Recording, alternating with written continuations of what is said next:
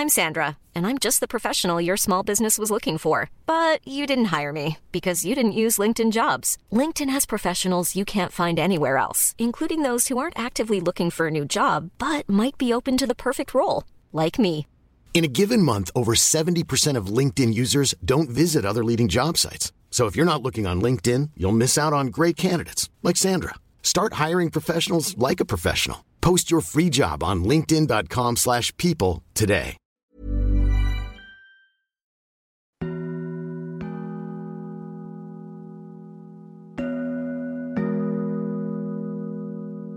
Itim na kamay sa hagdanan. Magandang araw po, kwentong takip silim. Ako po si Jonah. Gusto ko pong ibahagi ang kwento ng lola ko noong nabubuhay pa siya. Close po kami ni lola noon. Laking lola po kasi ako. Mahilig akong magpakwento sa kanya at ang ikikwento ko ngayon ay isa sa mga karanasan niya. May third eye po kasi ang lola ko at lapitin talaga siya ng mga hindi nakikitang nilalang.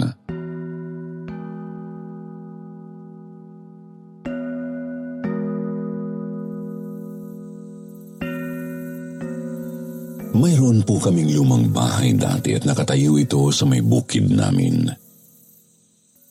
Pero wala na po yun ngayon dahil inabagsak ng bagyo noon. Hindi pa po kasi yun sementado. Nung nasa bukid pa raw po nakatira ang lola ko, napakarami niyang karanasan na hindi malilimutan doon. Madalas daw po siyang nakakakita ng mga nilalang na napapadaan sa bukid namin.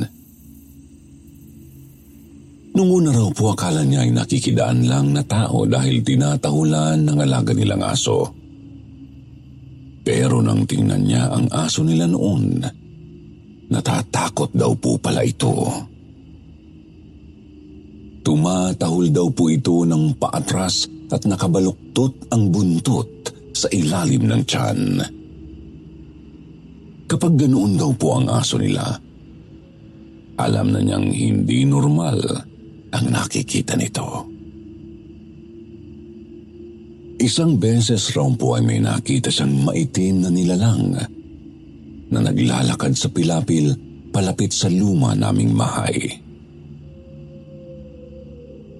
Wala pa raw po ang magulang nila dahil nagpunta sa kumarin lang nagpabinyag ng anak. Dahil daw po sa takot ng lola ko sa papalapit na nilalang, agad daw niyang isinarado ang pintuan. Inilagay din niya ang bangkalang ng pinto para hindi raw makapasok ito dahil nasa isip ng lola, masamang tao ito. Itsura pa lang daw, nakakatakot na dahil sobrang itim nito. Payat ang katawan, parang anino raw na naglalakad sa kaitiman. Pagkasarado raw ng pinto ay tinawag niya ang mga nakababata niyang kapatid at nagtipon-tipon daw sila sa sulok dahil sa takot. Nararamdaman daw ni Lola na talagang papunta sa bahay yung nilalang dahil naririnig niya ang yabag nitong papalapit. Pinakiramdaman daw ni Lola kung nasa na banda yung nilalang. Pero bigla na lang nawala. Hindi na niya narinig ang ingay ng paglakad nito. Nung inakala niyang wala na, napanatag na siya. Matapos ang ilang minuto, ay bigla na lang may kumatok sa pinto. Pinakiramdaman daw niya ang katok. Sa una ay mahina ito. Hanggang sa naging malakas na. Parang gusto nang gibain ang pinto. Nakita pa raw nilang magkakapatid na umuuga yung pinto dahil sa lakas ng katok. Hindi raw nagsasalita si Lola dahil natatakot siya na baka sumagot ang hindi naman totoong tao. Yung mga kapatid naman niya ay nag-iiyakan na dahil natakot din sa pagkalampag ng pinto. Hinayaan lang daw nila yun hanggang sa nawala na. Hindi raw binubuksan ni Lola ang pinto hanggang sa dumating na ang mga magulang nila. Nung kumatok daw ang mga magulang nila ay halos ayaw pa nilang pagbuksan dahil baka yung nilalang daw ang kumakatok. Pero nang magsalita na raw ang tatay nila dahil nagalit na, saka palang binuksan ni Lola ang pinto. Nang tanungin daw siya kung bakit saradong-sarado ang pinto, sinabi niyang may itim na nilalang na gusto silang pasukin. Tinanong pa raw si Lola kung anong nilalang yun pero nang ilarawan daw niya, hindi siya pinaniwalaan. Baka raw namalikmata lang siya. Mula ng araw na yon, lagi nang may nararamdaman si Lola na kakaiba sa bahay nila. May nararamdaman daw siyang naglalakad sa sahig, pero wala namang tao. Tabla pa po ang sahig ng bahay nila noon. Nililinis pa nila yon at pinakikintab ng bunot ng nyog. Ang floor wax daw nila noon ay dahon ng saging na inihahampas lang nila sa sahig saka binubunot. Dahil ang sahig ay gawa sa kahoy, nararamdaman daw ni Lola na bumababa ang sahig nila na parabang may mabigat na tumatapak. Naririnig pa raw niya ang tunog na parabang mabigat talaga ang naglalakad sa sahig nila. Naghihimay daw si Lola ng malunggay noon dahil inutusan siya ng nanay niya. Huminto daw siya saglit at sinilip mula sa pwesto yung lugar kung saan may naglalakad. Maliit lang naman po ang luma naming bahay. Magkadikit lang ang kusina at sala kurtina lang ang nakaharang. Uso pa po kasi noon ang mga bahay na may silong. Kaya talagang mararamdaman ang sahig kapag lumulundo. Nang silipin daw po ni Lola yung sala, wala naman daw po siyang nakitang tao pero nang tingnan daw niya ang sahig, may nakita siyang shadow o reflection. Dahil nga laging makintab ang sahig nila, kaya nakita niya yung maitim na reflection. Dahil sa takot niya ay nagsisigaw daw siya kaya dali-daling pumasok sa loob ng bahay ang nanay niya. Nasa labas daw kasi ito at nakikipag-usap sa kanyang kumare. Nang pumasok daw ay tinanong siya kung ano ang nangyari. Pero nang sabihin niya ang nakita, nabatukan pangaraw siya kasi wala naman daw tao. Sinabihan daw siya ng nanay niya na huwag magsalita ng mga hindi naman totoo dahil baka raw malaman ng mga kapitbahay at isipin na may anak siyang nababaliw. Mula daw po noon kahit may nararamdaman o nakikita ang lola ko ay hindi na niya sinasabi sa nanay niya. Isang experience pa raw ng lola ko ay noong naliligo siya. Araw daw ito ng Sabado. Alam niyang wala siyang kasama sa bahay kasi madalas ang mga kapatid niya ay nasa labas at naglalaro. Ang nanay naman niya ay nasa kapitbahay. Nagkikipagkwentuhan kapag wala nang gagawin sa bahay. Habang naliligo, nakarinig siya na may umubo. Boses lalaki raw ito. Pero nang tawagin niya ang kanyang tatay dahil sa inisip niyang umuwi ito galing sa bukid, wala raw sumasagot. Kinilabutan na siya. Kaya nagmadali na siya sa paliligo at lumabas agad ng banyo. Nang makalabas ay wala siyang nakitang ibang tao sa bahay. Dali-dali raw siyang nagbihis at lumabas ng bahay. Nung nasa labas na siya, sinilip pa niya ang loob ng bahay nila dahil iniwan niyang bukas ang pinto. Nakita raw niya na may nakaupo sa upuan sa may kusina. Paalang daw ang nakita niyang nakalabas dahil nahaharangan na ng kurtina ang ibang parte ng katawan. Kinilaputan daw siya dahil sobrang itim ng nakita niyang paa. Payat pa ito at mahaba ang binti. Parang nauubusan daw siya ng dugo sa katawan dahil sa takot. Bigla daw siyang nanlamig, kaya pinuntahan na lang ang nanay niya sa kabilang bahay at hinintay itong umuwi. Matapos daw ang ilang sandali ay nakalimutan na niya ang mga nangyari dahil wala na siyang naririnig at nararamdaman. Akala niya ay tapos na ang pagpaparamdam ng nilalang na kulay itim. Gusto daw niyang kumuha ng mangga, kaya umakyat daw siya sa hagdan. May kataasan po kasi ang sanga ng puno, kaya nilagyan nila ng hagdan para mas mabilis na makaakyat doon. Sa huling baitang ng hagdan, bago niya alisin ang paa, bigla na lang may humawak na kamay. Napakalamig daw ng kamay na yun parang galing sa paghawak sa yelo. Mahigpit daw ang paghawak sa paa niya na parabang ayaw siyang paakyatin sa puno. Ikinawag-kawag ni Lola ang paa niya para matanggal yung kamay na nakakapit.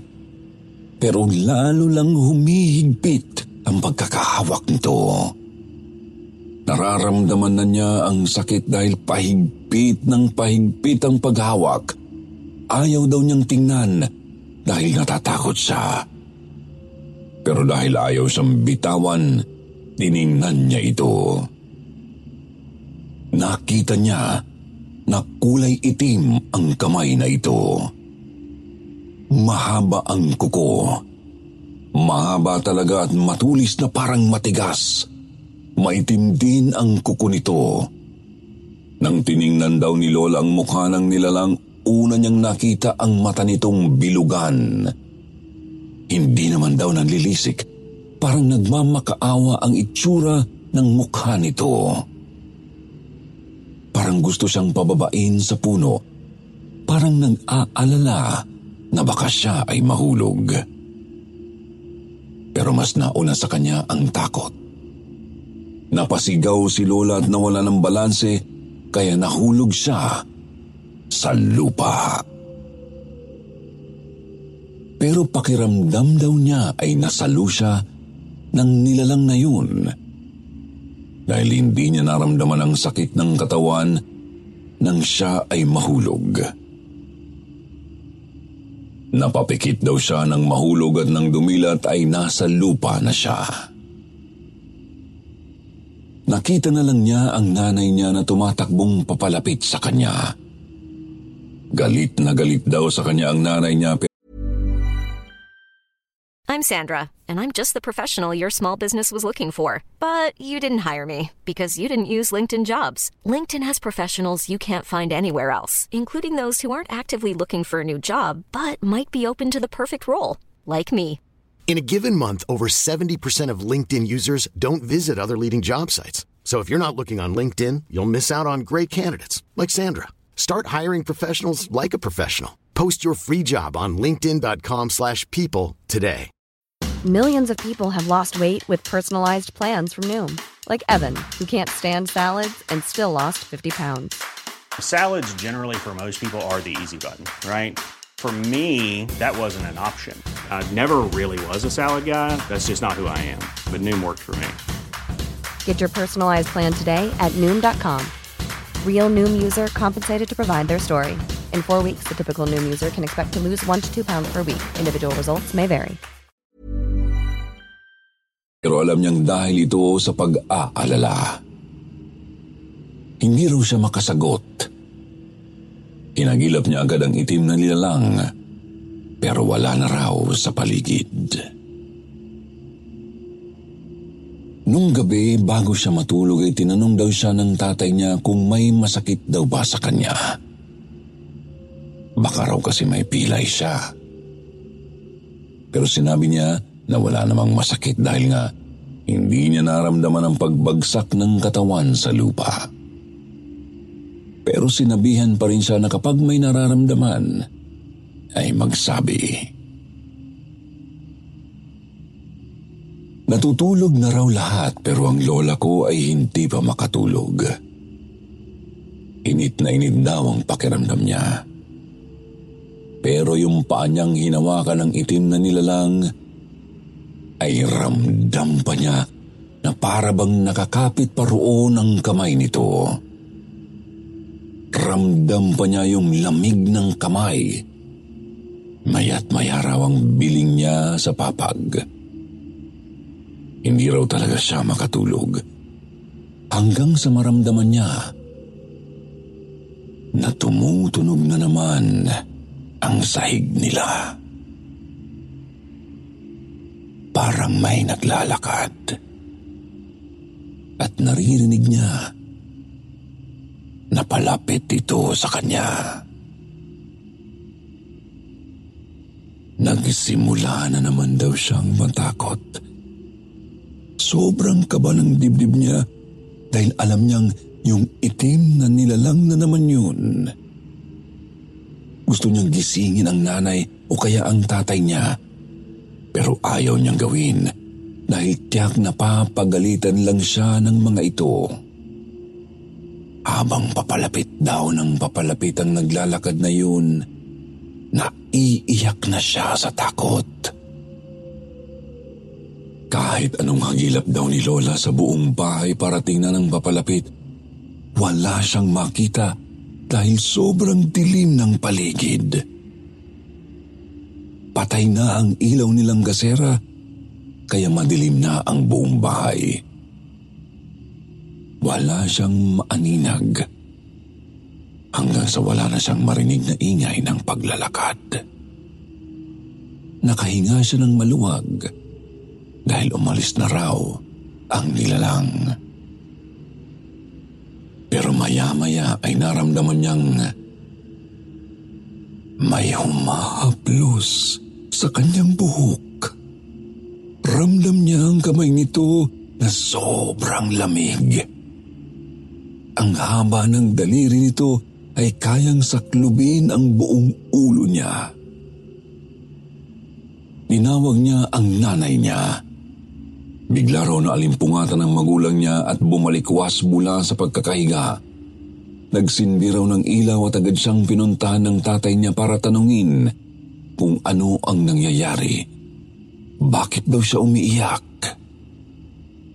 Kaya sinabi na raw ni Lola ang lahat sa tatay niya.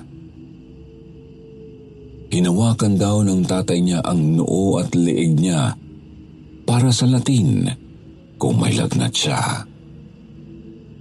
Tapos sinabi raw nito na nagdidelirio si Lola sa taas ng lagnat. Agad daw na nagpainit ng tubig ang nanay niya para punasan siya ng maligamgam nang bumaba ang lagnat. Nag-uusap daw ang magulang ni Lola na para bang hindi siya pinapaniwalaan. Ang sabi raw nila, baka napilayan si Lola ng mahulog mula sa mangga. Umaga na raw pero hindi na nga nakatulog si Lola. Kaagad daw siyang dinala sa manghihilot. Nasa bakuran pa lang daw sila ay gulat na gulat na raw yung manghihilot nang makita sila. Akala daw nila ay nagulat ito dahil buong pamilya silang pumunta. Mas ikinagulat daw nila ang ginawa ng manghihilot dahil pumasok itong bigla sa loob ng bahay.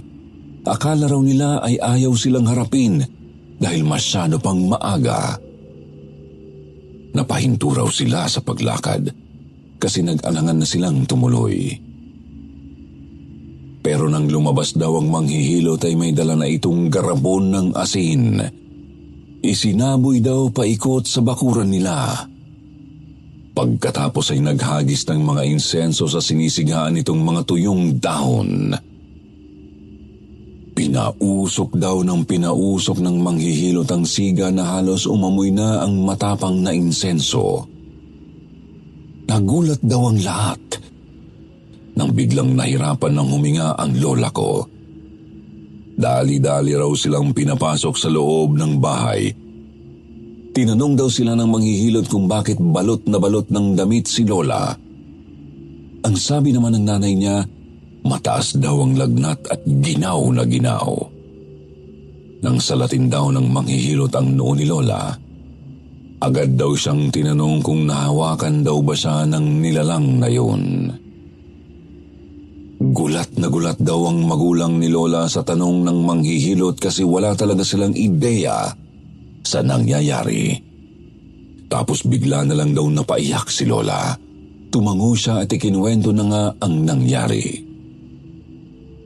Nang tingnan ng manghihilot ang paa ni Lola, nagulat sila kasi may pasana ito na parang ang hinawakan ng mahigpit.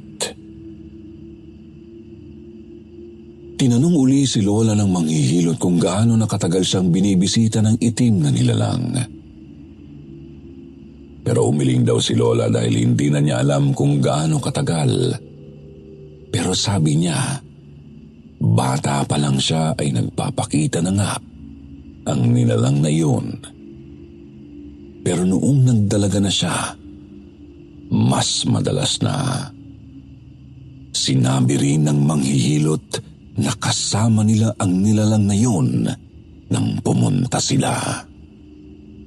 Kaya raw pala habang papunta si na Lola sa bahay ng manghihilot ay ramdam niya ang malamig na hangin na parang laging nasa malapit. Yun daw pala ay nasa likuran lang nila at sunod ng sunod. Kaya raw ginawa ng manghihilot ang pagsaboy ng asin ay para hindi raw ito makatuloy sa loob ng bahay. Yung usok naman ng insenso ay para itaboy raw ito. Ayon sa manghihilot, malaki raw ang gusto ng nilalang na yon kay Lola. Talagang binantayan daw siya hanggang sa magdalaga. Sinimulan na si Lolang suubin. Ito raw po yung naglalagay ng insenso at kamanyang sa nagbabagang uling. Pagkatapos ay inililibot ito kay Lola at itinataboy ang usok sa kanya habang nagdadasal ang manghihilot. Pagkatapos kinuha ng manghihilot ang nabuong kulay puti doon sa uling. Kitang-kita raw nila ang hugis ng nilalang doon. Matangkad daw ito at payat na payat.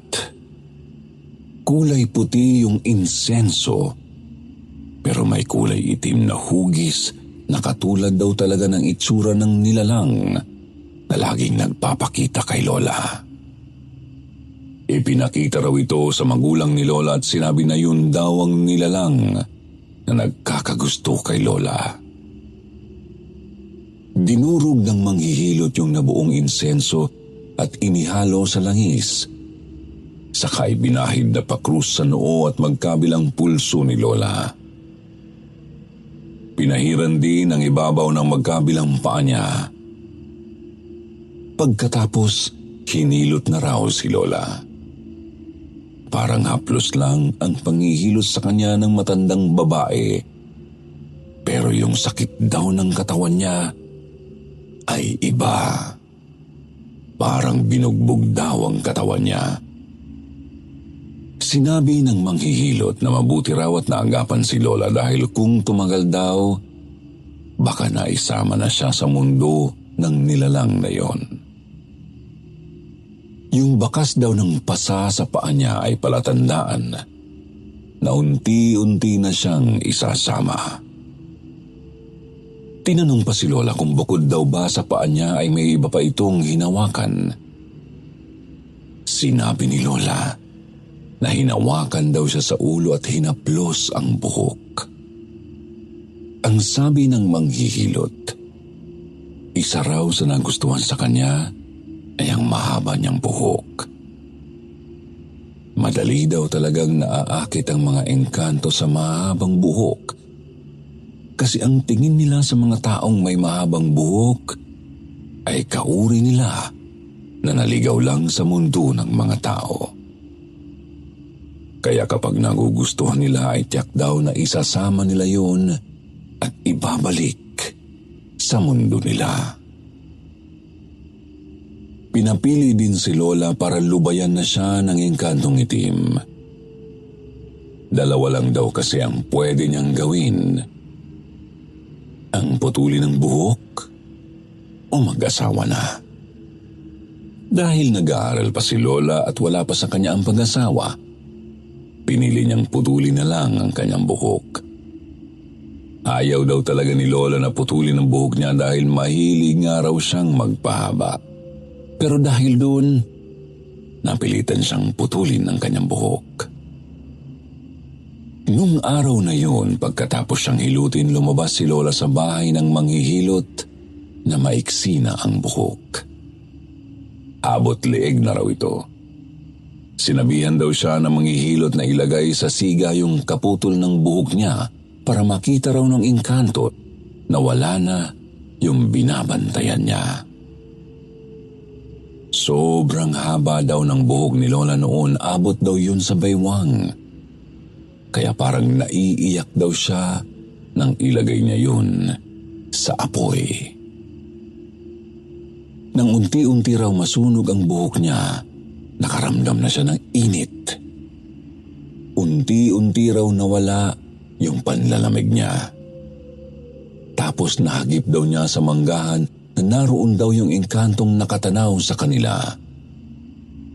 Maya-maya raw, nakita niya itong tumalikod at napayuko. Pagkatapos daw, ay umalis na. Binilinan pa raw si Lola na huwag magpapahaba ng buhok hanggat hindi pa siya nag-aasawa. Sir Jupiter mula po nung makilala ko ang lola ko. Mahaba po talaga ang buhok niya at maganda po talaga ang buhok niya. Ang sabi niya, nagpahaba raw siya ng buhok nang magkaroon na sila ng anak ni Lolo. Kaya po nang mamatay si Lola sa edad na 97, inayos talaga namin ang mahaba niyang buhok dahil alam namin kung gaano yun kahalaga sa kanya.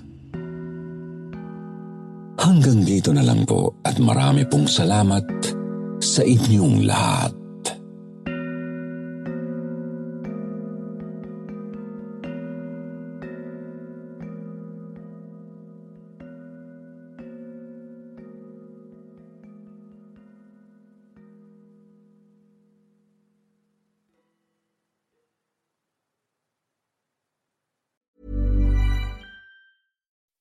When you make decisions for your company, you look for the no brainers. If you have a lot of mailing to do, stamps.com is the ultimate no brainer. Use the stamps.com mobile app to mail everything you need to keep your business running with up to 89% off USPS and UPS. Make the same no brainer decision as over 1 million other businesses with stamps.com. Use code PROGRAM for a special offer. That's stamps.com code PROGRAM.